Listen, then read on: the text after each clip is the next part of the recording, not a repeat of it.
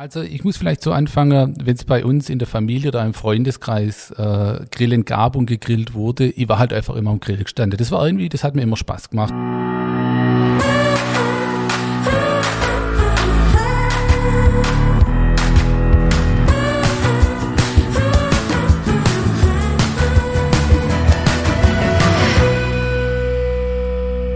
Herzlich willkommen zu einer weiteren Folge unseres Podcasts Nachtschicht.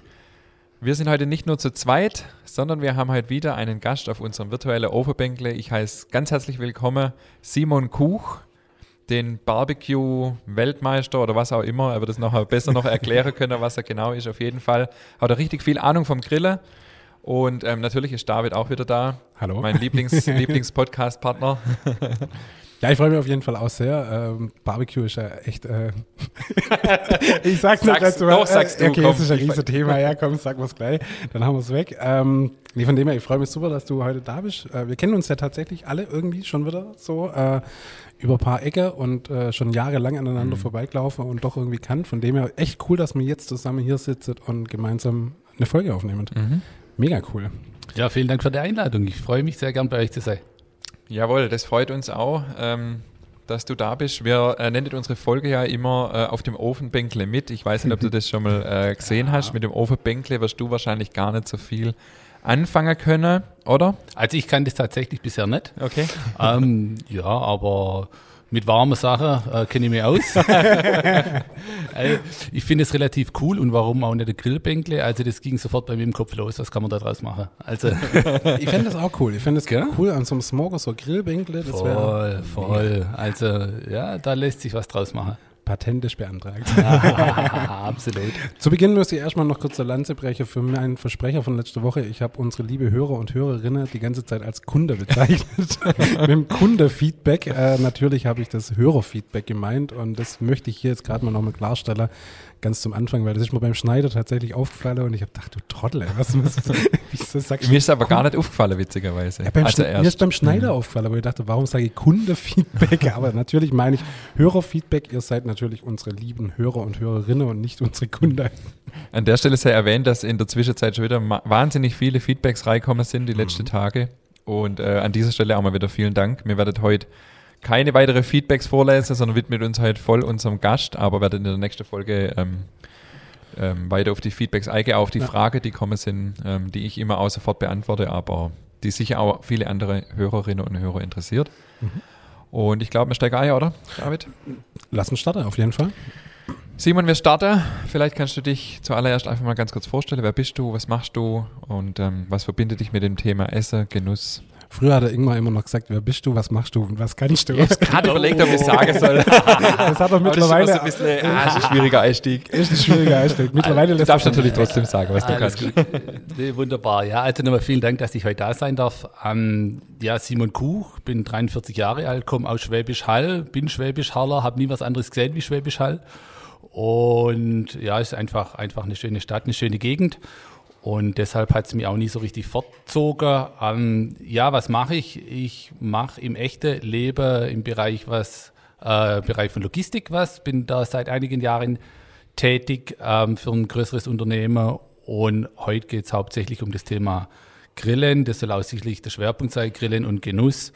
Und ich habe im Nebenerwerb ein eigenes Gewerbe und biete da Grillkurse, Grillcaterings, Firmenveranstaltungen, Hochzeiten und solche Geschichten an. Sehr viel in Verbindung mit Rebers Pflug in Schwäbisch Hall, ähm, aber auch solo, genau. Und wie das alles entstanden ist und wie es dazu kam, ich denke, da kommen wir jetzt dazu. Absolut. Ähm, ich habe in deinem, wolltest du was sagen? Ich habe gerade gedacht, ich dachte, wir reden heute über, über Logistik. Nein, Spaß. Nee, aber das äh, finde ich ehrlich interessant. Was machst du, äh, du greifst halt im echten Leben, was machst du im echten Leben beruflich? Also wie gesagt, ich bin für ein großes Unternehmen tätig und ich bin zuständig mit meinem Team für die Betreuung von externen Logistikdienstleistern. Wir haben da vor vielen Jahren einen Bereich outgesourced und zu siebt steuern wir die Verträge, operative Abwicklung und diese ganze Geschichte. Okay. Genau. Und ich habe gesehen in deinem Lebenslauf, ähm, du bist gelernter Radio- und Fernsehtechniker, ja. wie mein Bruder auch. Das fand ich dann ganz, ganz spannend, weil das ist ja, ja. auch so ein bisschen ein aussterbender Beruf, ja, oder? Absolut. Wobei jetzt witzigerweise, kurzer Exkurs, hat jetzt eigentlich nichts mit dem Thema Genuss zu tun, aber ich habe neulich im Radio ähm, kam ein Bericht in S W R eins nachts in der Backstube über einen, der ähm, also gerade so alte Radios, alte Handys, äh, die kaputt sind und die halt heute schnell weggeschmissen werden, repariert und äh, ist jetzt voll der Hype und in und äh, dabei ist das irgendwie was, was man früher immer gemacht hat. So, man hat die Sachen nicht weggeschmissen, sondern halt ja. repariert, repariert, die alte Fernseher gerichtet und so. Und ähm, meinst du, es kommt wieder, oder? Schwierig, wahrscheinlich so im, im kleinen Stil ja. Also ich habe das auch gehört, dass es so vereinzelt noch Leute gibt, wo das machen, dann hauptsächlich halt auch dann so schon antiquarische Geräte wieder richten und reparieren. Das gibt es sicherlich noch im großen Stil, wahrscheinlich schwierig. Ähm, wenn ich dran denke, äh, mein Lehrbetrieb damals, ich glaube, wir waren fünfzehn Leute, äh, fünfzehn Personen tätig. In der Zwischenzeit ist der Meister alleine, die sind alle nicht mehr da und auch der zieht es halt noch durch. Wie er, jetzt zitiere ich ihn selber, der war unlängst in der Zeitung, weil er halt nichts anderes kann. Der macht es halt voll und dann mhm. ist es echt vorbei. Also heutzutage die Reparaturgeschichte, ähm, das funktioniert zumindest in dem Stil, wie das noch zu meiner Lehrzeit war, einfach nicht mehr. Okay. Ja, also ich denke auch, dass äh, es gibt hier ums Eck quasi einer, der repariert noch Waschmaschine und äh, okay. Spülmaschine und so. Das ist auch die Koryphäe überhaupt, ähm, aber auch er sagt auch, also ich habe den mal in meiner Wohnung in Schwäbisch Hall mal gebraucht, für die Waschmaschine Reparatur, nee, für die Spülmaschine Reparatur. Und er hat auch gesagt, ja, er zieht es halt noch durch. Mhm. So, aber er hat auch ähnlich gesagt, er, er, er kann halt nichts anderes und äh, von dem her zieht das jetzt halt voll durch. Aber klar, eigentlich schade, dass, ähm, dass man heutzutage nichts mehr repariert, sondern halt wegschmeißt. Also ich glaube, selbst ich habe in meinem jungen Leben schon vier Fernseher gehabt, ja.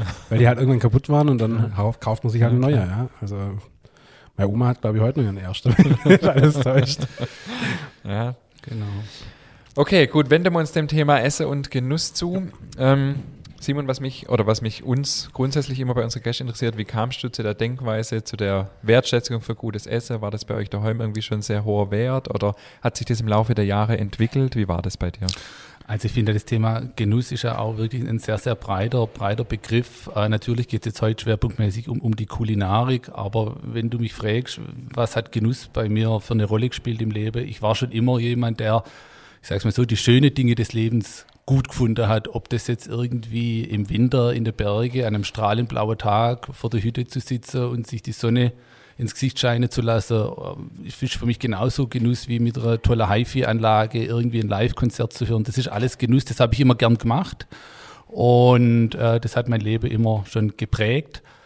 Und ja, wie, wie bin ich aufgewachsen? Was hat das Thema Kulinarik oder Essen bei uns für eine Rolle gespielt? Ich sage mal, wir waren eine ganz, ganz klassische Familie. Äh, wir sind zu dritt aufgewachsen. Wir waren drei Jungs. Am Sonntag gab es halt einen Sonntagbraten. Der war gut, das war okay. Ähm, wir hatten, äh, meine Oma hat bei uns daheim mitgewohnt. Die hatte zusätzlich zum Garten um das Haus rum ums Haus rum noch weitere zwei Schrebergärten. Also es gab sehr, sehr viel Gemüse. Das gab es dann oft unter der Woche. Jo, ich war damals schon eher am Fleischküchle zugeneigt. Ähm, also meine Oma und auch meine Mutter hatte da ja dann nicht immer einen leichten Stand. Sicherlich nicht, weil das schlecht war, sondern weil wir drei Jungs dann doch eher, wie gesagt, von der Fleischküchles-Fraktion waren. Also das war so der Der Alltag früher, ähm, das war sicherlich gut, aber das war jetzt nichts Abgehobenes. Ich denke mal, so wie es bei vielen so war, wir sind auch nicht sehr oft irgendwie essen gegangen. Wir sind ähm, ja zu Festen, zu, zu Geburtstagen, aber ansonsten waren wir auch nicht, nicht oft in, in der Gastronomie, genau. Und das hat dann tatsächlich äh, mit dieser Grillerei, mit dieser intensiven Grillerei vor jetzt, das muss ich kurz rechnen, ungefähr dreizehn Jahren angefangen. Mhm. Genau. Also wir haben uns ja tatsächlich überlegt, wann kam so dieser Hype, dass das Grillen so mhm. äh, gehypt wurde. Das war so in der Zeit, oder? So dreizehn Jahre, zweitausendacht rum, oder? Ja, also da würde ich sagen, hat es tatsächlich an, angefangen, hat aber so richtig Fahrt aufgenommen, hätte ich gesagt, so vielleicht für sieben, sieben, acht mhm. Jahre. Also so am Anfang, da war schon so ein bisschen eine eingeschworene Gruppe Verrückter. Mhm. Und aber dass es in, in die Breite ging, so vielleicht elf, zwölf die Ecke, mhm. wo ja auch die Grillmeisterschaft in Schwäbisch Hall war, da war ja unglaublicher mhm. Zulauf auch. Ja. Trotz furchtbarstem Wetter im Mai. Ähm, aber, aber das war dann auch dann so die Zeit, wo jeder Gartenmarkt auf einmal eine riese Grillabteilung hatte und also das war ja wirklich dann, wirklich bei jedem kam das ja an, dass das ein riese Thema ist. Ja, ja voll, du hast ja, du hast ja früher ähm, im Winter keine Kohle gekriegt, das heißt, also ich musste am Anfang tatsächlich irgendwie dann im, im, im September oder so bunkern, so zweihundert, dreihundert Kilo, was man so über den Winter braucht, ihr kennt das, oder? Äh, zweihundert, dreihundert Kilo, klar, jeden Winter, logisch, logisch. Das musste ich halt irgendwo zwischenbunkern, logisch. Weil es gab halt einfach nichts. Du willst ja logischerweise an Heiligabend und an Silvester grillen, das ist ja klar. Und äh, ach so, okay. Nie was anderes gemacht. Ja, ja, okay, alles klar, wir sind beieinander, alles klar. ähm, und ja, also war tatsächlich so, jetzt heute kriegst du natürlich ähm, online sowieso, aber auch in diversen Märkten das ganze Jahr über Grillkohle. Also das ist, was ich eigentlich mit sagen will, wir sind da halt schon grilltechnisch auf einem anderen Level, wie das noch mhm. ja, vor zehn, fünfzehn Jahren war, genau. Aber klar, an die Zeit kann ich mir tatsächlich auch noch erinnern, wo man im Winter keine Grillkohle gekriegt hat. Ich hatte das Glück, dass meine Eltern ja in ihrem kleinen Sparmarkt immer ein bisschen was übrig hatten vom Sommer und das lag dann halt im, im Lager. Aber ich kenne die Zeit auch noch, wo man im Winter keine Grillkohle gekriegt hat, ja. Weil es einfach ein Sortiment war. Genau. Okay, cool. Dann ähm, springen wir mal ein bisschen zurück, bevor wir ähm, auf die Zeit jetzt kommen. Du hast ähm, ja da ganz viel gemacht in dem Thema, hast ja gerade auch schon ein paar Mal angerissen, als es dann so losging bei dir. Ähm, ich habe das mal ein bisschen rausgeschrieben aus deinem Lebenslauf. Du schriebst, zweitausendacht ging es so los, intensiv äh, mit dem Thema Grille. Äh, was hat das ausgelöst? Einfach Interesse oder gab es irgendein Ereignis, wo du gesagt hast, jetzt steige ich da voll ein, das Thema? Oder ja, ja, schon, schon. Also ich muss vielleicht so anfangen, wenn es bei uns in der Familie oder im Freundeskreis äh, Grillen gab und gegrillt wurde, ich war halt einfach immer am Grill gestanden. Das war irgendwie, das hat mir immer Spaß gemacht. Das war natürlich äh, so, so diese typische, äh, dieses typische Flachgrille nennt man das bei uns, also so wie man es kennt, alles gut, das ist auch wunderbar. Geiler Begriff. Flach, Flachgrille ist echt gut, ja, ja, mega. Das mache ich heute noch gern, das ist alles, hat auch alles seine Daseinsberechtigung, aber damals war das halt hundert Prozent, da gab es nichts anderes. Was meinst du damit, einfach so Steak drauf, genau, Wurst Steak drauf, so Wurst drauf, Bauch drauf, mhm. äh, gucken, das, äh, löschen mit Bier, ihr kennt, ihr, ja, ihr, ja, ihr, ja, kennt, ja, ja. ihr kennt diese ganze Themen, gucken, dass es nicht ganz so außer schwarz in roh ist, also so irgendwie halt durchkommen, aus der Nummer rauskommen. Also so wie ich grill. Jetzt weiß ich auch, was ja. das ist, es ist Flachgrill. Ja, also brutal cool. Ähm, und das habe ich einfach schon immer gern, gern gemacht. Und es ist auch so, ich glaube, ein weiterer äh, Baustein war auch, ich bin einfach unglaublich gern an der Natur draußen. Ich war früher mit meinen Kumpels mit dreizehn schon tagelang am Neumühlsee oben zelten und da haben wir auch immer, da haben wir Brot backen. Ah, Katastrophe. Jetzt unseren Podcast hören, dann wird es besser. Kann doch besser werden. Also wie das klassische Stockbrot, auch so schwarz in den Teigig. Und haben da so schmeckt's. Und dann fett Nutella. Ne? Genau. Also damals schon, also das war sicherlich auch was, was mich geprägt hat, die Zeit. Da waren wir halt dann auch echt über, über Pfingsten komplett oben am See, haben gegrillt, haben ja gekocht, Outdoor-Cooking und es war einfach schon immer so ein bisschen mein Thema, aber halt auf ganz anderem Niveau, gar keine Frage. Also ein Schlüsselmoment äh, war sicherlich das, mein Bruder äh, war beruflich viele Jahre in Amerika, in Texas unterwegs und der hat irgendwann mal zu mir gesagt, du und deine Grillerei, alles gut, aber vergiss es, hier wird gegrillt. Und dann habe ich natürlich schon gedacht, da habe ich dann schon auch den Ehrgeiz dazu. Und dann habe ich gesagt, dich kriege ich. Und dann habe ich geguckt, okay, wie, wie machen die denn das? Wie funktioniert denn das? Und dann habe ich mich so ein bisschen in das Thema reingefuchst. Und also mein Einstieg in das Barbecue Thema ging echt über dieses klassische U S-Barbecue, also diese Niedrigtemperaturgeschichten, mhm. wo die natürlich in Perfektion betreiben. Aber jetzt mal ganz kurz, mir, mir redet hier jetzt gerade von zweitausendacht, oder? Ja. Exakt. Ja. Aber damals, damals gab es jetzt auch noch nicht so wirklich, also hast du das dann gegoogelt oder war das, war das damals schon so ein Ding, dass man alles im Internet gefunden hat? Also in der Tat, es war, es war so die, die Zeit der Foren. Ja. Äh, Foren ist ja heute ziemlich, ziemlich tot eigentlich, mhm. gell? Aber so diese Gruppen in den sozialen Medien gab es damals noch nicht so, da war die Zeit der Foren. Und da gab es tatsächlich ein ganz gutes Forum, wo, wie ich vorhin schon gesagt habe, so ein paar Verrückte sich getroffen haben. Und da hat sich dann schon austauscht. Mhm. Und da gab es ein paar, die da echt schon gut unterwegs waren. Und dann hast du dich mit denen austauscht und wie magst du es und was für Hardware, auf was musst du aufpassen beim Smoker, und so ging das dann los.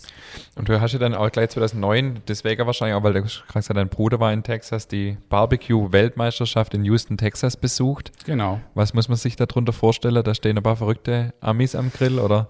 Genau, also das ist natürlich Everything is bigger in Texas. Das mhm. geht äh, los bei den Meisterschaften. Das ist eine, eine riesen Fläche, äh, voll mit riesen Smokern, voll mit Fleisch. Also das ist echt brutal. Da geht's ja, die, die Amerikaner, gerade bei den Wettbewerben, das vielleicht schon als kleiner Vorgriff, da geht's ja nur in Anführungszeichen um Fleisch. Die Wettbewerbe bei uns laufen ein klein bisschen anders ab. Mhm, und es war schon faszinierend, also alles voll mit Smoker, mit Rauch, und dann konntest du hier probieren, da probieren, und da hast du echt gemerkt, hey, also du kannst echt gar nichts. Aber war das dann nicht auch so ein Moment, wo es dich dann richtig packt hat, wenn man sowas dann mal miterlebt? Ja, absolut. Dieses Wettkampf-Feeling und einfach, ja, dieses, dieses Sehen, was, was alles geht. Man kennt das alles aus der Theorie. Und die Amerikaner, die nutzen dann auch ein bisschen andere Schnitte, Schnitte, die man bei uns nicht so kriegt. In der Zwischenzeit ist auch das besser geworden. Und also mit Schnitte meinst du jetzt Fleisch? Oder? Ja, ja, genau, okay. genau. Mhm. Schnitte oder, oder Cuts sagen wir dazu, dass man mhm. einfach halt auch, in ganz Texas ist, ist äh, Beef Brisket so der Klassiker, mhm. das ist eine Rinderbrust. In der Zwischenzeit kriegt man das in dem sogenannten Packer-Cut auch bei uns. Das war am Anfang, das, das konnte ich niemand erklären, was du jetzt eigentlich willst, weil die, die Metzger das bei uns ganz anders zugeschnitten haben. Mhm. Genau. Und dann gehst du jetzt zum Metzger und sagst, du willst eine Katz. Also, eine Katz ist bei mir was anderes. C U T S. Ich glaube, wir schreiben es unten in die Shownotes, damit auch, ja, keiner falsch versteht, was wir hier meinen. Genau. Ja, das ist, genau, das Holo ist Schwäbisch, Englisch, ja. Gell? Katz. Katz. Ja. Ähm, okay, und dann war es eigentlich um dich geschehen.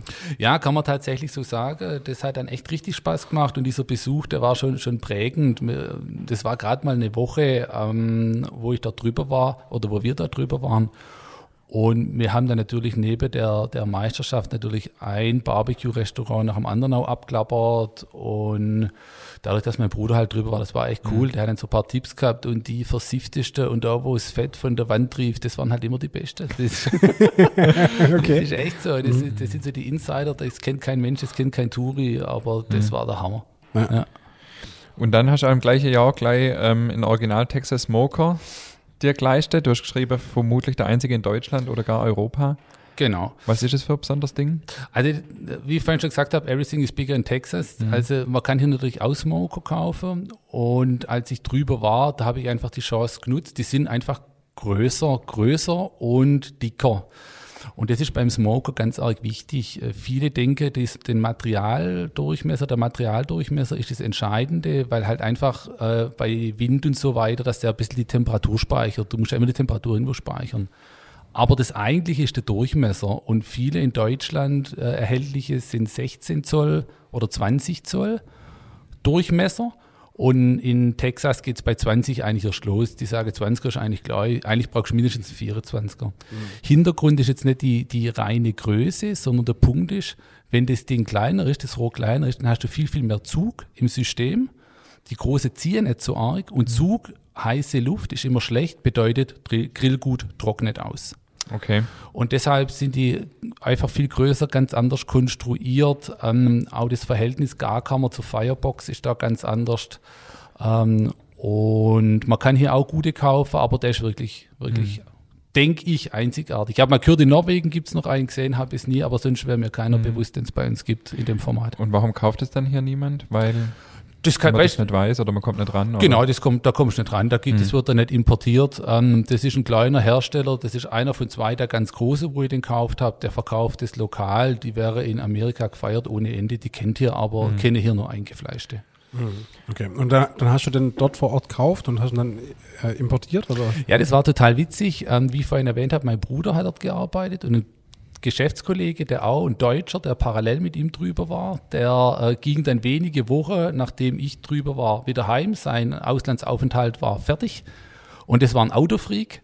Und der hat sich zwei oder drei Muscle Cars gekauft für einen mhm. Appel und ein Ei und hat die dann jetzt hier bei uns gerichtet. Und der hat sich äh, mit einem Container die nach Europa schicken lassen. Und da passt noch ein Grill rein. Äh, Freundle, da passt ein Grill rein in deinen Container. Oder? Ja, ist ja klar, das ja. Ding wiegt fünfhundert Kilo. Das, ja, klar, das ist ja wie, wie so, mit. So ist, genau. Also das wäre ja, die, die Fracht wäre immens gewesen. Ja, genau. Okay. Und, und so ist das durch den Zoll marschiert. Und es war einwandfrei. Sehr cool. Ja, cool, dann ging es äh, weiter, Schlag auf Schlag. Ähm, zweitausendneun dann die Gründung Grillteam Southside Barbecue. zweitausendzehn gleich die erste Teilnahme bei der Amateurgrillmeisterschaft. Genau. Was, äh, was heißt Grillteam? Das war schon du und noch einer, oder? Genau, nee, wir waren zu, wir waren zu sechst. Okay. Und genau, man muss sich das so vorstellen, eine Grillmeisterschaft läuft so ab. Das ist nicht immer gleich, das ist jedes Jahr klein, ein bisschen anders, aber immer sehr ähnlich. Man muss... Ähm, zwischen fünf und sieben Gänge grillen und in einem Takt zwischen fünfzig Minuten und einer Stunde. Also das ist wirklich sportlich und du musst... Also die sieben Gänge in einer Stunde? Nee, alle fünfzig ah, Minuten okay, äh, ja. kommt ein Gang und mhm. in Summe sind es dann zwischen fünf mhm. und sieben Gänge. Ja. Und pro Gang sind elf Teller anzurichten. Also da hast du echt was zu tun. Und es war dann auch so, dass ich für, jeder, für jeden Gang war einer verantwortlich und so mhm. äh, brauchst du da einfach auch viele Supporter. Du brauchst immer Kohle am Laufen, du brauchst immer jemanden, der hilft, der dir einen, einen Zuträger praktisch. Also Geil. Ja, da geht's, da geht's schon ab, genau. Und es ist halt so, wenn du den Zeitpunkt nicht einhältst, dann äh, oder zu spät kommst, dann wird der Gang halt nicht gewertet. Mhm. Genau. Und waren das so die Anfänge von so einer Meisterschaft oder seit wann gibt es sowas überhaupt? Ähm, das ist tatsächlich eine gute Frage. Ich kann es jetzt gar nicht sagen, seit wann dass es das gibt. Ähm, wo wir dabei waren, hätte ich gesagt, es gab schon ein paar Jahre, aber ich vermute noch nicht allzu mhm. lang. Genau. Und das waren dann Kumpels von dir, die genauso verrückt waren wie du, oder? Genau, wir haben uns tatsächlich in diesem äh, Forum, wo ich vorhin erwähnt habe, kennengelernt und es mhm. ging dann so los, dass wir gesagt haben, hey, lass uns mal Samstagmittags zum Grillen treffen, jeder macht ein bisschen was und dann haben wir uns relativ gut verstanden und dann haben wir das wiederholt und irgendwann kam dann so der Gedanke, wir können doch auf eine Meisterschaft gehen, wir, mhm. wir probieren das einfach mal. Cool, und dann hast du... Ähm habt ihr ja dann direkt auch gewonnen. Genau, genau. Teilnahme und Sieg steht hier. Genau.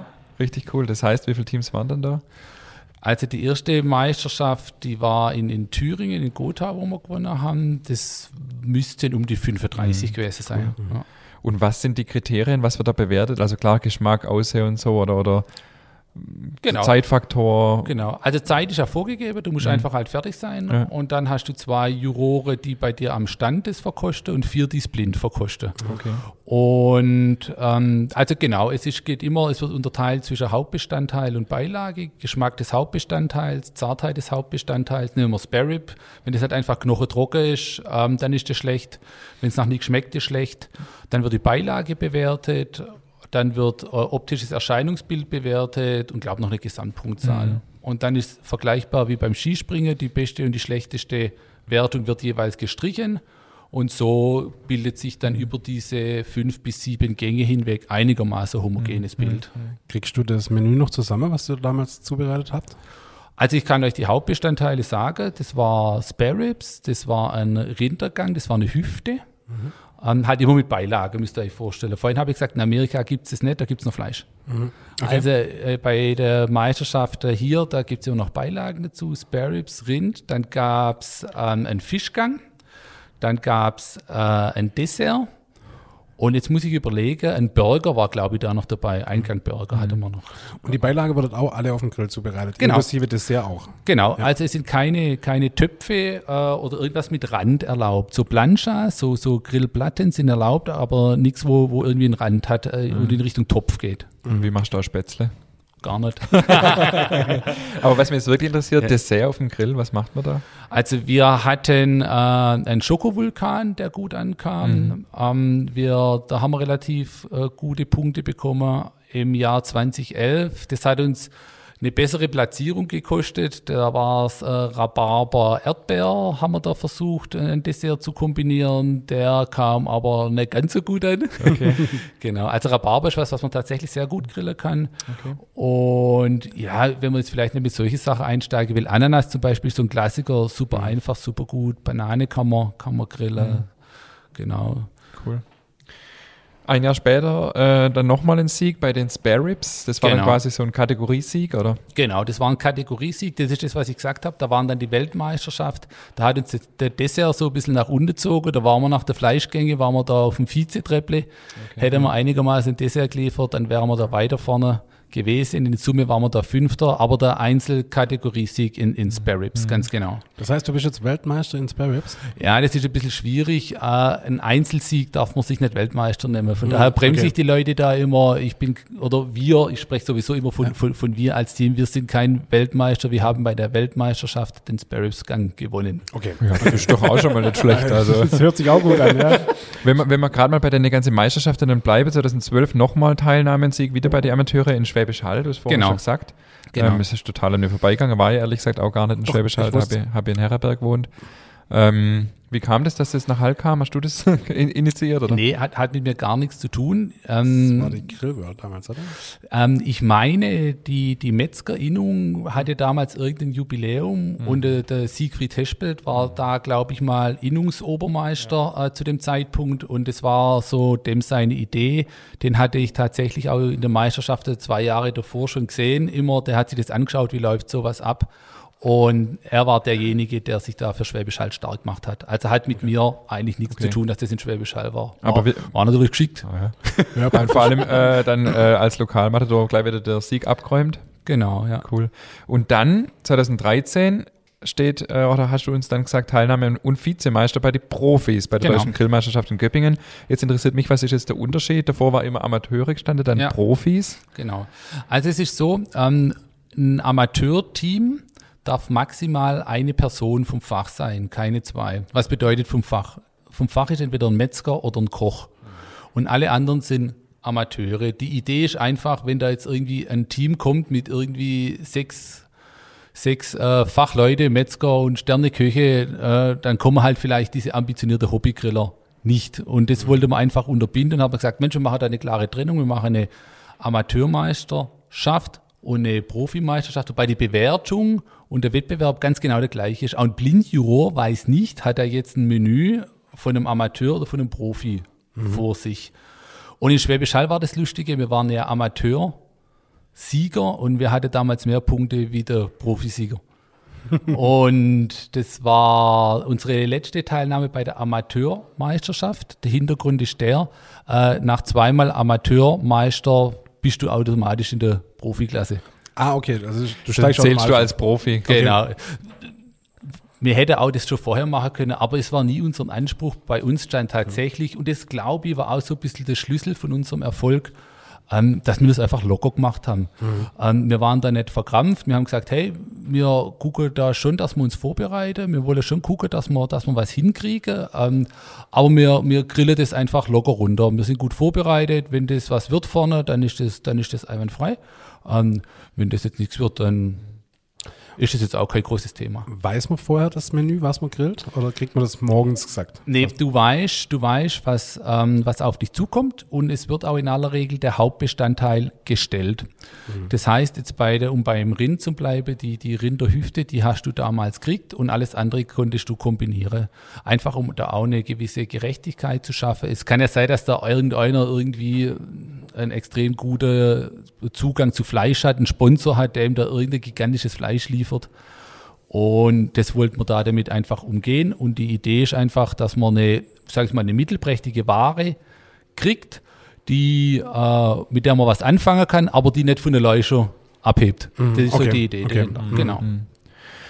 Okay, ich denke, wir gehen dann ein bisschen weiter. Die Meisterschaft hast du dann beendet. Ich nehme mal an, aus Zeitgründen dann Ganz einfach genau. auch. Ganz genau. Und ähm, dein Schwerpunkt hat sich ein bisschen verlagert. Du hast dann die erste Grillkurse auch in Rebers Pflug anboten. Genau. Hansi Reber war ja hier auch schon Gast. Mhm. Äh, war, glaube ich, unser erster, nee, unser Vor- zweiter Gast. Ja, auf dem Oferbänkle. Genau. Ja. Ähm, wie kam es da dazu? Ist der Hansi da auf dich zugekommen? Und, ähm, ja, also auch eine total verrückte Story. Ähm, Hansi, also mir, obwohl Hansi und ich ähnlich alt sind ähm, und Luftlinie, glaube ich, drei Kilometer oder vier Kilometer voneinander aufgewachsen sind, wir kannten uns eigentlich überhaupt nicht, weil er ging ins äh, West, ich ins Ost. Also wir haben, wir kannten uns einfach nicht in, in, von der Schule her in Schwäbisch Hall. Und eines Tages klingelt das Telefon, ich war nicht da, ich war, ich war vermutlich arbeiten, und dann ging meine Frau ran, ja, ähm, und hat ihn dann in die Gegend genommen und hat gesagt, du, du musst den Hansi Reber anrufen, der will irgendein Grillevent mit dir. Aber das ist der Tag, jetzt muss ich kurz überlegen, es war ein Sonntag und samstags, spät, spät nachts sind wir vom Urlaub heimgekommen. Er hat gesagt, das magst du nicht, das geht nicht. Dann habe ich eigentlich mit der Absicht abzusagen, angerufen, und der Hansi ist echt Maschine, der hat nicht locker gelassen. Und dann habe ich irgendwann äh, Familie und den Event unter einen Hut gebracht und habe gesagt, alles klar Hansi, ich komme, aber ich komme da echt morgens um zwei vom Urlaub. Wir waren, ich glaube ich, in Korsika äh, mit einer Fähre, also das konntest du auch nicht schieben, du konntest nicht sagen, du fährst vier Stunden früher los, das ging nicht. Und ich war dann ja relativ spät nachts daheim und am Mittag wartest, und habe ich gesagt, alles klar, äh, wir machen das, guck, dass wir den Smoke irgendwie rauskriegen, alles super organisiert, und so kamen wir im Prinzip äh, zusammen. Und obwohl wir uns nicht kannten, wir haben uns auf Anhieb einfach blendend verstanden. Gut, aber ich meine, du warst ja auch ausgeruht, du warst ja direkt aus dem Urlaub. Ja, ja, genau, von daher, da kann man wieder was tun. Ja, da kann man wieder was schaffen. Ich glaube, in der Zwischenzeit hast du hundert Grillkurse, genau, oder über hundert Grillkurse jetzt schon gemacht. Genau, bei, ich glaube, letztes Jahr war der hundertste, genau. Ich habe selber noch keinen Live mitgemacht, aber letztes Jahr der erste äh, Online-Grillkurs, den du gemacht hast, über Facebook Live. Mhm. Ähm, das war äh, total spannend für mich, weil ich ja seither so ein Flachgriller war. äh, ich habe gar nicht gewusst, was man da alles machen kann. Gehen wir vielleicht nachher noch näher drauf ein. Jetzt hast du ja schon gewisse Erfahrung, ähm, hast viel mit Leuten zu tun, die dann zu deinen Kurse kommen oder zu euren Kurse kommen. Ähm, das wird mich so ein bisschen zu meinem nächsten Thema führen. Das äh, Überbegriff heißt Qualität. Und ähm, eine Frage, die ich mir hier immer stelle, ist, was heißt für dich Qualität? Und ich sage auch immer dazu, ich weiß, es ist schwierig zu beantworten. Ähm, vielleicht kannst du ein bisschen auch noch drauf eingehen, wie siehst du das ganze Qualitätsbewusstsein bei den Leuten. Die Leute, die zu den Kursen kommen, denke ich, haben schon ein gewisses äh, Bewusstsein für Qualität. Und wir haben auch schon so unsere Erfahrungen gemacht. Und ähm, genau, nehmen uns da einfach mal ein bisschen mit rein, mhm. wie du das siehst. Ja, also wie du richtig, richtigerweise sagst, ich denke, bei, bei dem Thema, wo wir unterwegs sind, ist es tatsächlich gar nicht so einfach, Qualität zu, zu beschreiben. Wenn ich jetzt irgendwie ein Produkt habe, irgendwie ein Staubsauger beispielsweise, wenn der nach drei Wochen kaputt ist äh, oder die Haptik nicht passt, der fällt ständig um, dann ist das relativ einfach, dem äh, nicht ganz so gute Qualität zu bescheinigen. Jetzt, wir sind ja eher dann im Dienstleistungssektor unterwegs, und jetzt gehe ich einfach mal, oder wenn es jetzt bei, bei mir losgeht, es gibt eine Anfrage für, für eine Hochzeit, dann geht es halt los, dass, dass man da eine sehr intensive Beratung macht, dass man sagt, hey, Wie, wie schaut denn das aus? Wie ist die Gästestruktur? Was äh, bietet die Location vor Ort für Möglichkeiten? Äh, unter welchem Motto steht die Hochzeit? Was sind eure Vorlieben? Das wird alles diskutiert. Dann, wie läuft das vor Ort ab? Ähm, dann wird es gegrillt vor Ort. Äh, wie ist die Präsentation des fertig gegrillten? Wie sind die Leute, die das Essen ausgeben? Können die die äh, Gäste dann beraten? Und jetzt sind wir eigentlich erst beim Schmecken. Schmeckt es eigentlich nach was? Mhm. Ähm, und dann ist es irgendwann fertig. Äh, und dann geht es fest weiter. Mit wie viel Radau erfolgt der Abbau? Also das ist, das ist alles, das ist, ist für mich alles Qualität. Also es ist echt, echt gar nicht so einfach. Aber ich habe jetzt versucht, einen ganz kurzen Abriss zu geben. Und wenn das alles passt, dann hoffe ich, dass der Kunde sagt oder der Gast sagt, hey, das war echt eine tolle Veranstaltung, und dann würde ich sagen, das ist eine gute Qualität. Also das geht weit über, über das eigentliche Produkt äh, drüber hinaus. Natürlich ist das das Wesentliche, aber ist sehr, sehr viel auch mit verbunden.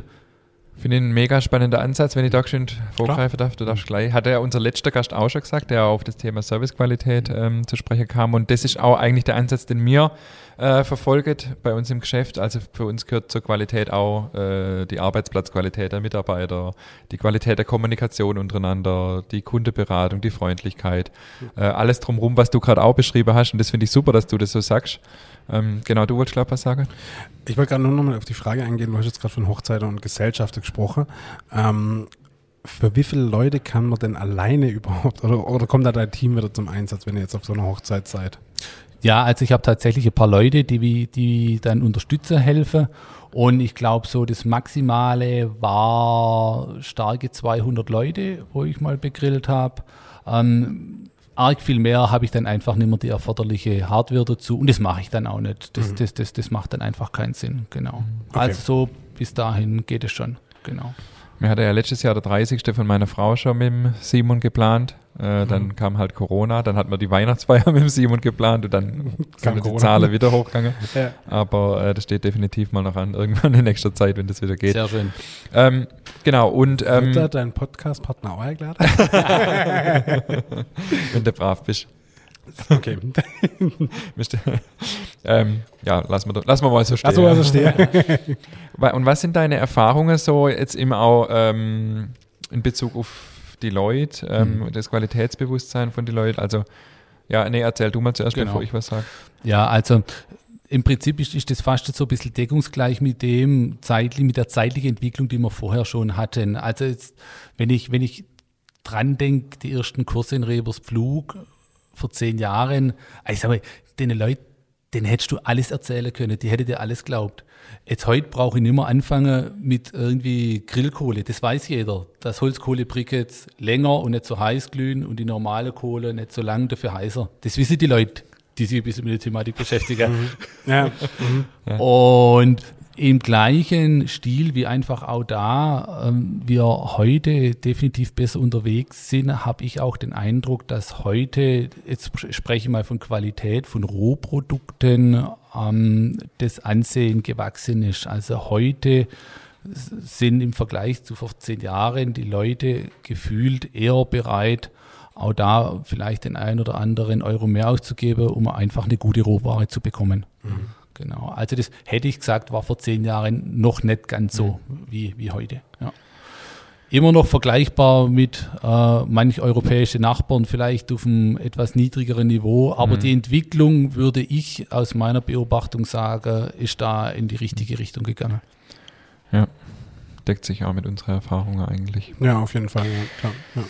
Kommen wir mal zum Grillen selber. Äh, wir wollen ja unsere Hörerinnen und Hörer ja immer ein bisschen Mehrwert bieten. Du hast ja bestimmt ja. der ein oder andere Tipp auf Lager. Also ich habe mir mal hier so ein paar Stichworte aufgeschrieben. Also ich muss wirklich dazu sagen, ich bin ein bekennender Flachgriller. Also ich habe wirklich nicht viel Ahnung, deswegen habe ich gerade auch so verdutzt geguckt mit der Kohle. Also ich kenne mich wirklich nicht aus. Ähm, mich würde einfach mal interessieren, hast du so ein paar Tipps für uns, was Equipment angeht? Holzart oder Kohleart, hast du gerade schon was dazu gesagt. Ähm, ist Holz- oder Gasgrill besser? Genau, beantworte die Frage doch einfach alle mal. Was, was, was brauche ich, wenn ich so anfangen will? Kannst du da mal ein bisschen so, so ein paar Anfängertipps auch raushauen? Vielleicht brauchen das unsere Hörerinnen und Hörer gar nicht, aber... Ist schon egal, auch raus. Ja. Okay, absolut. Ja, also das, das Schöne beim Grillen ist, ich spreche jetzt von der Hardware, was, was braucht man? Du brauchst echt nicht viel. Also Grillen ist kein teures Hobby. Echt nicht. Es reicht eine sehr, sehr einfache, preiswerte Hardware. Ist natürlich schon cool, da um so eine riesige Maschine zu kommen, das ist ja ganz klar. Aber das braucht es tatsächlich nicht, vor allem wenn man anfangen möchte. Ähm, die Frage Kohle, Gas, auch die tatsächlich war vor sechs, sieben Jahren noch deutlich heißer diskutiert wie heute. Und da ist ja immer so dieses Thema, äh, ja, die Gasgrills, die machen keinen Grillgeschmack. Das ist ja immer das, was da so äh, rumgegeistert ist. Ich habe mir dann immer die Frage gestellt, was ist denn eigentlich Grillgeschmack? Von was sprechen wir denn eigentlich? Und wenn ich dann so ein bisschen in die Leute oder die Leute hinterfragt habe, dann habe ich relativ oft gemerkt, es geht eigentlich um die Röstaromatik. Und wenn es um Röstaromatik geht, dann ist es rein ein Thema der Temperatur. Das heißt, das war einfach Maillard-Effekt, sagen die Profis dazu, an, jetzt sprechen wir von einem Steak, eine schöne Kruste ran bekommt. Und das geht rein über Temperatur. Ob die Temperatur von einem Kohlegrill oder von einem Gasgrill kommt, das ist mal sekundär. Mhm. Der Punkt ist halt, die Kohlegrills sind in aller, oder Kohle brennt in aller Regel ein bisschen heißer. Deswegen haben wir also hochwertige Gasgrills teilweise an der Seite noch so eine Sizzle-Zone dran, um einfach da ein bisschen aufzuholen von der Temperatur. Das ist so ein Gas-Keramikbrenner, wo sehr hohe Temperaturen kann. Deshalb haben die da manchmal noch so ein bisschen so einen Booster dran.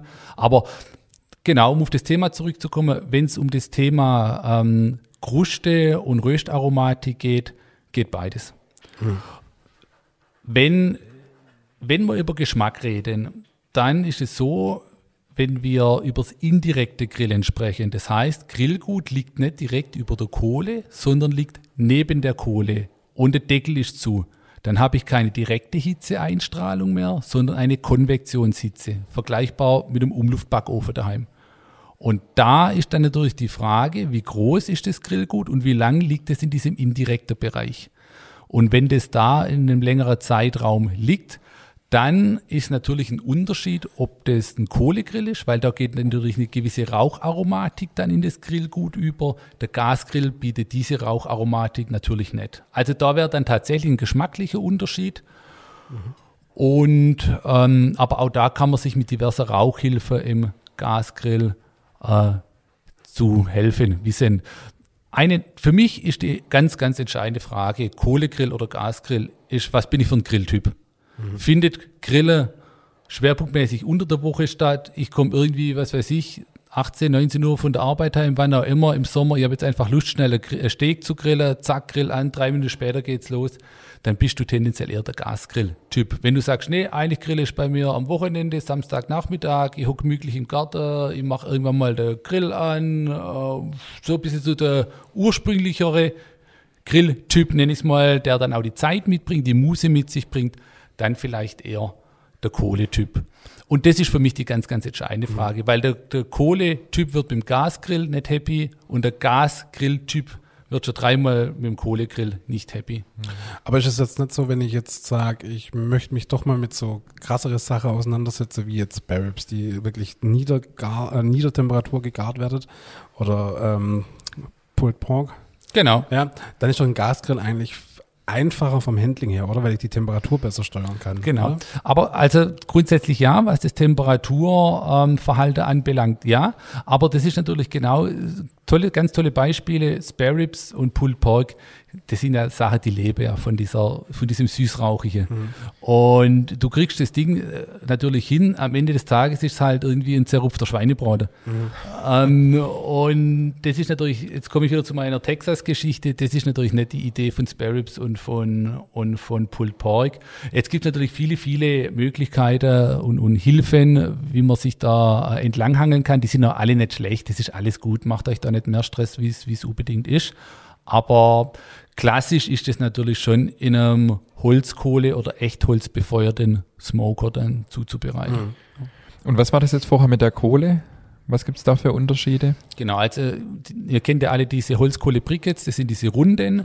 die brennen ähm, etwas länger, dafür bei niedrigerer Temperatur. Das heißt, gerade für solche Langzeitgeschichten wie Pulled Pork, Beef Brisket oder Spare Ribs sind die tendenziell besser geeignet.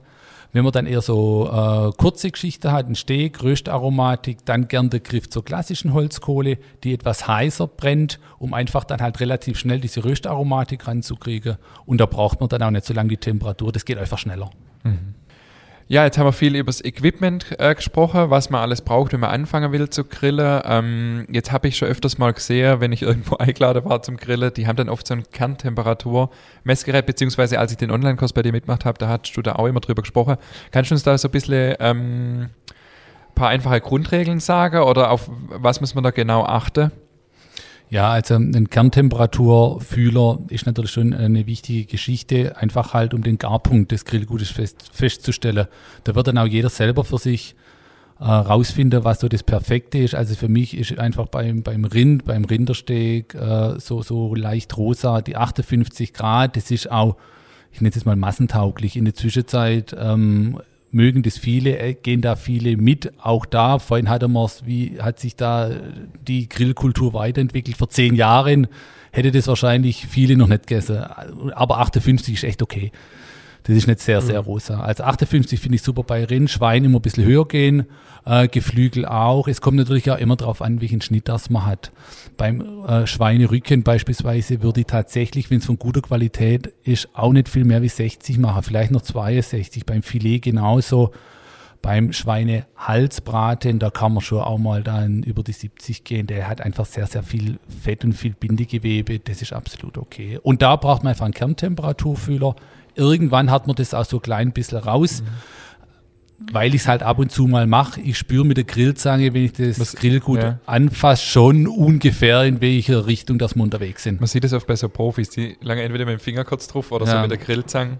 Es gibt ja kann, man, kann man das da wirklich so äh, auf fünf Grad, sage ich mal, wirklich feststellen? Also soweit würde ich zumindest für mich das nicht in äh, Anspruch nehmen wollen, aber ich weiß ungefähr, sind wir auf der Zielgerade oder nicht und ich mache es dann auch tatsächlich so, dass, ähm, dass ich sage, jetzt sind wir auf der Zielgerade, jetzt messe ich die letzten paar Grad, messe ich voll mit dem Temperaturfühler. Es, mir hat mal ein Koch gezeigt, es gibt ja auch die, die Methodik mit den Fingern, kennst ja. du die? Ich kenne ich kenn die Methodik, es gibt aber äh, alle möglichen Tricks in die Richtung. Ich kenne zum Beispiel auch Stirnnase, Lippe vom Gargrad her. Mhm, mhm. Alle lange sich jetzt vor, genau. vor mir. Genau, also stell dir das mal vor, wenn du das jetzt irgendwo im Bus oder so hörst. Genau. Lange sich jetzt alle ins Gesicht. Also Stirn, Stirn wäre tot. Ja. Stirn ist ziemlich hart, habe ich gerade festgestellt. Nase wäre vielleicht die achtundfünfzig, Lippe wäre, darf noch ein bisschen. Okay. Also da gibt es ganz, ganz unterschiedliche. Das sind alle Tipps, das sind alles gute, gute Hilfsmittel, aber auch da am Grillen ist, ich habe vorhin gesagt, es ist nicht teuer und es ist auch nicht sehr schwer zu erlernen. Das heißt, wenn ihr euch an ein paar wichtige Tipps haltet und da gehört ein Kerntemperaturfüller einfach dazu, wenn ihr dann drei, vier Steaks oder was auch immer mal gemacht habt, ihr werdet relativ schnell ein Gefühl für die Materie, sprich für die Haptik, für das Fleisch dann bekommen. Das mhm. merkt man relativ schnell, wie man unterwegs ist. Mhm. Okay. Jetzt würde mich noch interessieren, jetzt haben wir so ein bisschen über die Hardware geschwätzt. Ähm, hier geht es ja auch stark ums Essen selber. Hast du irgendwelche Tipps ähm, in Bezug aufs Fleisch oder allgemein auf die Rohware, hast du es, glaube ich, vorher genannt? Auf was muss man da achten? Wo, woran kann man erkennen, was ist gute Qualität? Oder was sind da so ein bisschen deine Tipps und Erfahrungen? Ja, also das ist tatsächlich ein sehr, sehr spannendes Thema. Und auch da, glaube ich, hat sich bei uns echt viel getan. Wir haben auch viele tolle lokale Produzenten, wo man gute Ware kaufen kann. Jetzt mache ich es einfach mal wieder an, an einen schönen Rindersteak fest, aus, aus dem Rücken, Ribeye oder T-Bone oder was auch immer. Während man da tatsächlich, ich auch vor zehn Jahren, oft noch zu Ware aus Amerika, leider sehr, sehr teuer, oder auch aus anderen äh, Überseeländern gegriffen habe, äh, kaufe ich auch in der Zwischenzeit hier sehr, sehr gern lokal, weil einfach halt auch wir in der Zwischenzeit echt gute lokale Produzenten haben, mit dem Ziel, einfach gutes Fleisch zu produzieren. Da waren uns einfach diverse andere Länder so klein ein bisschen voraus, die einfach halt von vornherein getrennt haben, äh, Vieh für Milch und Vieh für Fleischproduktion. Und bei Fleischproduktion hat halt das Tier von Beginn des Lebens, Rasse, Sorte, Aufzucht, Endmast, Schlachtung, Reifung, alles, was, was mit äh, zusammenhängt, hat nur ein Ziel, ein geiles Fleisch zu werden. Und das haben wir in der Zwischenzeit bei uns auch. Und gern greife ich auch auf lokale Ware zu, wo wir jetzt gute Produzenten haben, wo das machen. Mhm. Und, und gibt es irgendwelche Tipps, woran man erkennt, was gute Qualität ist? Oder ist das also, schwierig? Ja, es, Es ist so, die Optik verrät tatsächlich manches. Ich mache es jetzt einfach, als bleibe ich, jetzt reite ich das Pferd, jetzt bleibe ich einfach beim, beim Steak. Ähm, Marmorierung ist natürlich immer gut. Marmorierung ist intramuskuläres Fett. Das ist deshalb so wichtig, weil es halt einfach das Fett, wenn es dann aufschmilzt, das Fleischstück schön saftig äh, lässt und halt auch Geschmack. Fett ist einfach immer Geschmacksträger. Mhm. Und das ist immer gut an Fleisch, wo schön marmoriert ist. Dann die Farbe, wenn irgendwas strahlend rot in der Auflage oder wo er immer ist, dann äh, würde ich es einfach nicht kaufen. Das ist in aller Regel noch nicht gereift. Mhm. Äh, das wird in aller Regel zäh sein, immer so leicht braun, dunkelrot-braun. Und der ultimative Tipp ist natürlich der, den habe ich vom Hansi Reber abgeguckt. Ähm, lasst euch das geben, was der Metzger für sich selber hinter hinter hinter Trumme hinterlegt hat. Ist das wirklich so? Guck mal hinter Trumme, ja, was ich, von dem Gute von hinter Trumme. Ich, ich will das, was du eigentlich für dich weggelegt hast. Okay, was mich jetzt noch fragen würde, ist die, du hast ja vorher schon gesagt, du bist so eher der Fleischküchle-Fraktion zuzuordnen, aber was hältst du persönlich äh, von Gemüse und Käse auf dem Grill? Also Gemüse ist tatsächlich eine tolle Beilage und jetzt, also Jetzt im Moment geht ja schon die Spargelzeit so langsam los. Also Spargel finde ich, also speziell Grünspargel ist ja super, super gut zu grillen, super einfach. Er wird kurz blanchiert und dann kann man den entweder mit Speck oder ohne Speck direkt kurz, kurz angrillen. Super schönes, super leckeres Gemüse. Ähm, also man kann wirklich viele schöne, schöne Sachen machen. Ähm, ich glaube, ihr habt irgendwann äh, in dem letzten Podcast gesagt, Salat kann man nicht grillen. Da muss ich euch leider korrigieren. Oh, okay. okay, okay. Wir haben, äh, ich meine, in Schwäbisch Hall in der Meisterschaft war eine Beilage in Salat.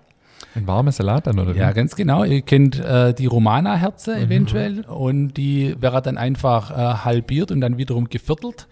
und die werden dann äh, in Olivenöl getränkt, ein bisschen Paprika drauf, gebunden, dass die nicht auseinanderflattern, mhm. und dann werden die angegrillt, die kriegen so eine leicht, leichte Röstaromatik, dann noch ein bisschen, wie gesagt, ein bisschen äh, rote Paprika drauf, dass noch was aussieht, dass ein bisschen Farbe mhm. reinkommt, und dann ist das eine wunderbare Beilage, gegrillte Romane. Okay. Okay, wieder was gelernt. Wahnsinn. Herbst dann natürlich Kürbisse aller Art. Also, ja, es gibt keine Grenzen. Krass. Käse hattest du noch gefragt? Genau, Käse würde mich jetzt noch interessieren, genau, also, weil da gibt es ja auch mittlerweile eine große Bandbreite von Grillkäse und alles Mögliche. Genau, also ich habe da auch viel probiert, weil natürlich ähm, auch die, die Vegetarier, die sollen absolut zu ihrem Recht kommen und die sollen nicht nur in Anführungszeichen Beilage bekommen, und ich habe da echt viel versucht mit Käse. Ich finde es tatsächlich nach wie vor schwierig. Ähm, da irgendwas, zumindest irgendwas Kaufbares, was ich heute kaufen kann, zu nehmen, da hat mich noch nicht, noch nichts so richtig überzeugt. Was mir dann tatsächlich gern mache, ist einfach so ein marinierter Feta mhm. und ein bisschen ähm, mit, mit Rosmarin, mit Thymian, ein bisschen Salz, ein bisschen Meersalz drauf, angegrillt wird und dann also indirekt ein bisschen angeschmolzen wird. Das finde ich eigentlich ja, eine tolle Käsealternative und, und auch lecker. Genau. Absolut, ja. Und dann machst du dann so eine kleine Aluschale und legst du da rein den Feta oder direkt auf den Grill? Zunächst mal direkt und dann natürlich, äh, um einfach auch ein bisschen die, die Farbe hinzukriegen, und dann aber auch indirekt, in, da brauchst du dann irgendein Gefäß, wenn er dann mhm. anfängt zu laufen. Genau. Okay. Ja. Mhm. Jetzt sind wir ja ein Back- und Genuss-Podcast. Wir haben noch gar nicht über das Thema Brot geschwätzt. Ja. Ähm, spielt es überhaupt eine Rolle? Auch bei der Meisterschaft ist ja eigentlich auch jetzt so, sagen wir beim Flachgriller ist das Baguette vom Bäcker ja so Standardbeilage.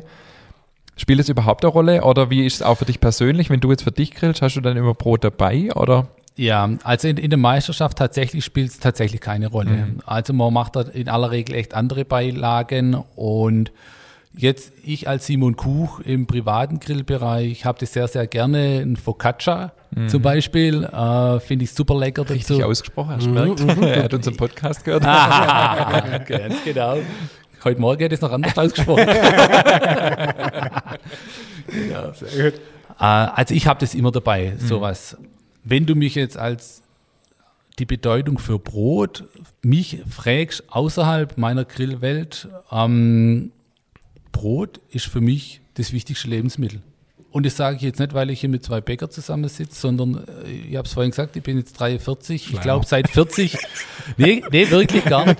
Seit, seit vierzig Jahren esse ich morgens ein Honigbrot und esse abends drei Brote und Feschbrotwurst und Käse dazu. Mhm. Das heißt, an zwei von drei Hauptmahlzeiten spielt Brot die wichtigste Rolle. Mhm, cool. Super. Das ist echt, also. Und das vom Griller. Geil, oder? Mega. Absolut, absolut, ja. Schön. Aber so jetzt zum, zum wenn du jetzt grillst, so ähm, auch da ist ja jetzt gerade zum Thema Gebäckbeilage, nenne ich es jetzt einfach mal, ja. ist auch wahnsinnig viel passiert. Also jetzt guckt er im Ingmar sein Sortiment dann, gerade in der Grillsaison ist auch der Wahnsinn. Ähm, abgesehen von Focaccia. äh, sonst noch andere Favorite? Bist du da offen? Lässt dich auch mal inspirieren von was? Oder hast du da so deine Basics, wo du sagst, da greife ich drauf zu? Das, äh also das ganz klassische Baguette finde ich zum Beispiel auch gut geeignet. Olivenbaguette. Ähm, wir hatten mal auch was mit Bärlauch. Das fand ich super lecker dazu. Das war, glaube ich, in einer, in einer Grillbox letztes Jahr mit drin. Ja, so ein Bärlauchbaguette. Das fand ich ganz fantastisch dazu. Mhm. Generell, ah, das gilt für Brot wie auch für Beilagen, alles, was in die mediterrane Ecke mm, geht, das mm. passt einfach relativ gut zum Gegrillten, finde ich persönlich. Und, und wie gesagt, ob das Backwaren sind, ob das Beilagen sind, das ist, da bist du eigentlich immer auf der Siegerseite. Mm, cool. Ja, haben wir, glaube ich, sogar im letzten Podcast auch so gesagt. Gell? Ja, genau. Wow, Wahnsinn. Also äh, cool, dass man sich äh, so lange, Stunde oder so wahrscheinlich, über das Grillen unterhalten kann. Ich habe mega viel gelernt. Mhm. Wir haben für dich zum Abschluss vier Sätze, die du beenden darfst. Ich hoffe, ich habe sie dir nicht mitgeschickt, ich glaube nicht. ähm, bevor dann die alles entscheidende Abschlussfrage noch kommt vom Natürlich, David. Ja. Du darfst einfach ganz spontan antworten auf folgende Sätze, Simon. Grillen ist Leidenschaft und die ideale Freizeitbeschäftigung. Brot ist das wichtigste Lebensmittel für mich. Der perfekte Grillabend besteht für mich aus jemand, der das Grillen beherrscht, gute Zutaten, Wein und den richtigen Gästen. Nach Corona mache ich? Nach Corona mache ich, ich werde sehr, sehr viele Leute umarmen, weil in meinem engeren Freundeskreis, wir haben das seit Jahren zur Angewohnheit, dass wir uns einfach, wenn wir uns sehen, abklatschen und umarmen. Und das, ja, das fehlt, das fehlt echt. Ich würde echt mal wieder gern Leute umarmen. Jetzt, jetzt wurde es mir gerade richtig warm am Herz, gell? Ja. Das ist so, ja, das ja. vermisst man schon, ja. ja. ja. Das ist wirklich was, was man vermisst, ja, tatsächlich. Schön, also wunderschön. Ähm, jetzt kommen wir zu der alles entscheidenden Abschlussfrage. Der ist also, bestimmt vorbereitet. Ja, natürlich, ihr kennt es ja. Er ist ein treuer Podcast-Hörer, aber absolut. Äh, Laugegebäck mit Nutella oder ohne, geht klar? Ich habe ein Grundsatzproblem mit Nutella. Ich bin kein Nutella-Esser, aber tendenziell äh, nein. Geht nicht? Ich wäre nett, ich würde es, wenn, dann nicht mit äh, Lauge kombinieren. Okay, und dann kann man uns die Frage mit Butter ja direkt mal sparen, oder? Also, aber, aber wenn, äh, kann das sein, dass wenn oder so, sei, sei Frau, seine Kinder, die essen bestimmt Nutella. Hast du noch nie Nutella gegessen? Ich habe Nutella gegessen, aber es gibt es auch ab und zu mhm. bei uns, aber ich esse das tatsächlich nicht, wie ich vorhin schon gesagt habe, da ist mir ein, ein guter Honig viel, viel lieber, mhm. aber ich bin natürlich vorbereitet auf die Frage und ich habe eine Alternative zu bieten. Oh. Jetzt. Oh, jetzt wird's spannend. Kennt ihr die gerösteten Piemonteser Haselnüsse? Ja. Also das ist für mich Nutella in Reinkultur. Mhm, okay. Da will ich kein Nutella mehr. Also an alle Nutella-Freaks, besorgt euch die Dinger mal. Du tust jetzt noch ein bisschen hart, die aufs Brot zu schmieren. Und mit Butter gleich dreimal. Aber das ist für mich Nutella in Endstadium. Eine Haselnuss. Okay, geil. Mhm. Und wo kriegt ihr die? Holt mich mal ab. Darf man Werbung machen? Ja, klar, klar. Feinkost Gnauseberger. Okay, okay, cool. Dann fahre ich direkt mal hinter. Ich habe, glaube ich, ja auch schon ein, zweimal erwähnt. Ja, ist ja jetzt auch gar nicht so weit weg hier von meinem, ja. von meinem Geschäft. Von dem ja, perfekt. Das stimmt, ja. Also der Robin hat da unterschiedlichste da und das kann man sich schon mal gönnen. Okay, cool. Ähm, jetzt noch geschwind von mir ergänzend zu dem ganzen Thema Nutella. Wir haben ja, ähm, unser letzter Gast ähm, war der Roland Schlötter hier auf dem Ofenbänkle und er hat uns, nachdem die Mikros aus waren, äh, als Gastgeschenk äh, zwei Gläser äh, Haselnusscreme von, von Gepa ähm, geschenkt und hat gesagt, die sind mindestens genauso gut und wir haben es jetzt tatsächlich verkostet. Hast du auch schon gegessen? Ja. Mega, oder? Also ich finde es richtig gut. Es ist nussiger, wie alle Sachen, die nicht Nutella heißen, aber ich finde es richtig gut. Du, ich muss auch ehrlich sagen, eigentlich müssen wir uns echt schämen dafür, dass wir ja, Nutella okay. hier äh, ja. publik machen, weil... Ich sage jetzt halt Haselnusscreme. Ja, ich glaube, wir müssen es wirklich, das ist halt einfach so ein Klassiker aus ja. unserer Kindheit, aber es ist natürlich ja. hart umstritten. Ja, auch ja du, ich, äh, ich esse auch schon lange nicht mehr so viel Nutella oder eigentlich auch lieber natürlich selbstgekochte Marmelade oder so, aber... Ähm Die Frage, die müssen wir jetzt durchziehen. Du, das ist bei mir tatsächlich so ein Wochenendding. Das kommt aus meiner ja. Kindheit. Unter der ja. Woche gab es nie Nutella, ja. aber samstags fand ich das einfach cool. Und von dem her, klar, die von Gepa ist auch super. Ja. Und Nutella, wie gesagt, ist ja. halt auch umstritten mit ja. der Inhaltsstoffe und so weiter. Und ja, die klar. Familie Ferrero ja sowieso. Ja. Aber ziehen wir jetzt durch, fertig. Egal. Simon, mich würde jetzt noch zum Schluss interessieren, ähm, wenn ich dich jetzt buchen will, wenn ich Lust habe auf einen Kurs mit dir, wie kann ich mich denn, wie komme ich zu dir, wie kann ich mich informieren? Schieß los. Genau. Also ich habe eine Website, das ist die w w w Punkt Barbecue Manufaktur, also B B Q Manufaktur, ein Wort, die Manufaktur mit K. Ich denke, ihr verlinkt es auch. Auf jeden oder? Fall, ja. Genau. Und dann einfach, da ist dann auch ein Kontaktformular, einfach anschreiben und dann geht im Prinzip genau der Prozess los, den ich vorher beschrieben habe. Dann versuche ich rauszufinden, wo, wann, wie, was, was erwartet, was wird erwartet und dann schauen wir, dass wir da was hinbekommen. Okay, cool. Genau. Wie sieht es bei dir für zwanzig einundzwanzig aus? Viele, viele Anfragen oder ist aufgrund von Corona noch ein bisschen verhalten? Gut, klar, ich meine, das erste Halbjahr, das habe ich gedanklich abgehakt. Mhm. Ähm, es sind Anfragen da in die Ecke August, September.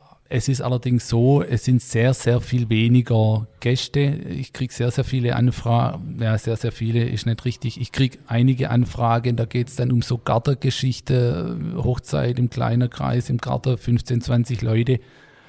Das ist da, das ist allerdings für, für uns als, als Griller echt nicht ganz einfach, weil wir halt mit riesem Equipment anrutschen und anrücken. Und ob das für fünfzehn oder für hundert Leute sind, das ist fast der gleiche Aufwand. Dann mhm. ist das relativ schwierig darzustellen. Ja. Also mhm. so solche Sachen gibt es. Also äh, insgesamt aber klar, sehr, sehr verhalten. Okay. Ja, vielen Dank, Simon. Es war total interessant. Es war, wie angekündigt, David, definitiv ein Riesenthema. Äh, ich habe total viel gelernt. Ähm, du bist genau äh, unser Beuteschema, sage ich mal, für unsere Podcast-Gäste. Du hast Leidenschaft, du hast Genuss oder du hast Sinn für Genuss und du hast eine mega spannende Story auch im Gepäck. Ich finde das also total interessant und spannend und ähm, bin, äh, wie gesagt, bei dem Thema Grillen noch ein ziemlicher Flachgriller. Äh, ich versuche jetzt mal zum Hochgriller zu werden, oder wie nennt man das? Ähm, genau, naja. Wie ist die nächste Stufe dann? Das ist eine gute Frage. Man spricht eigentlich nur vom typisch deutschen Flachgriller. Ich finde das so geil. Das andere vielleicht ein Allround-Griller, keine Ahnung. Gute Frage, werde ich mal mitnehmen. Auf jeden Fall. Aber wie sieht der typisch deutsche Flachgriller aus? Äh, auf dem Dauercampingplatz mit hochgezogenem genau. weißes Socker. Tennissocker, und, Badelatsche ja. und, und genau. Bierflasche in der Hand, oder? Bierflasche, der dann immer fest das Grillgut ablöscht und kein, De- kein Deckel. Also der typische Flachgriller hat keinen Deckel okay, alles am Grill. Okay. Ja, vielen Dank. Äh, vielen Dank auch an euch da draußen, liebe Hörerinnen und Hörer, dass ihr wieder äh, dabei wart. Ähm, wir ähm, verlinken alles, was der Simon jetzt gesagt hat, auch seine Homepage und eine kurze Zusammenfassung auch nochmal zu seiner Person auf unserer Homepage w w w punkt nachtschicht podcast punkt d e. Schickt uns auch gern E-Mails, äh, Frage, Kritik, Anregungen, auch wenn es Fragen zum Thema Grille gibt. Also wir stehen mit dem Simon auch weiterhin in Kontakt und können da auch genau. noch Fragen weiterreichen, wenn es da irgendwas gibt. Gern an info at nachtschicht podcast punkt d e. Und ähm, genau, in diesem Sinne würde ich sagen, Simon, du hast das letzte Wort. Ich bedanke mich recht herzlich, dass ich kommen darf. Ein allerletzter, absoluter Tipp. Ja. Keep it simple. Ich habe viel, viel probiert. Macht eure Grillthemen ganz, ganz einfach. Kauft gutes Fleisch, habt eure Temperatur im Griff. Guckt, dass ihr die äh, Kerntemperatur misst. Dann habt ihr schon drei Viertel der Miete. Keep it simple ist für mich der ultimative Tipp zum Thema Grillen. Der denke, gefällt mir, der Tipp. Ich denke, das war ein wahnsinniges Abschlusswort. In diesem Sinne, vielen Dank. Und ich bedanke mich, dass ich kommen durfte. Bis nächste Woche. Bis nächste Woche.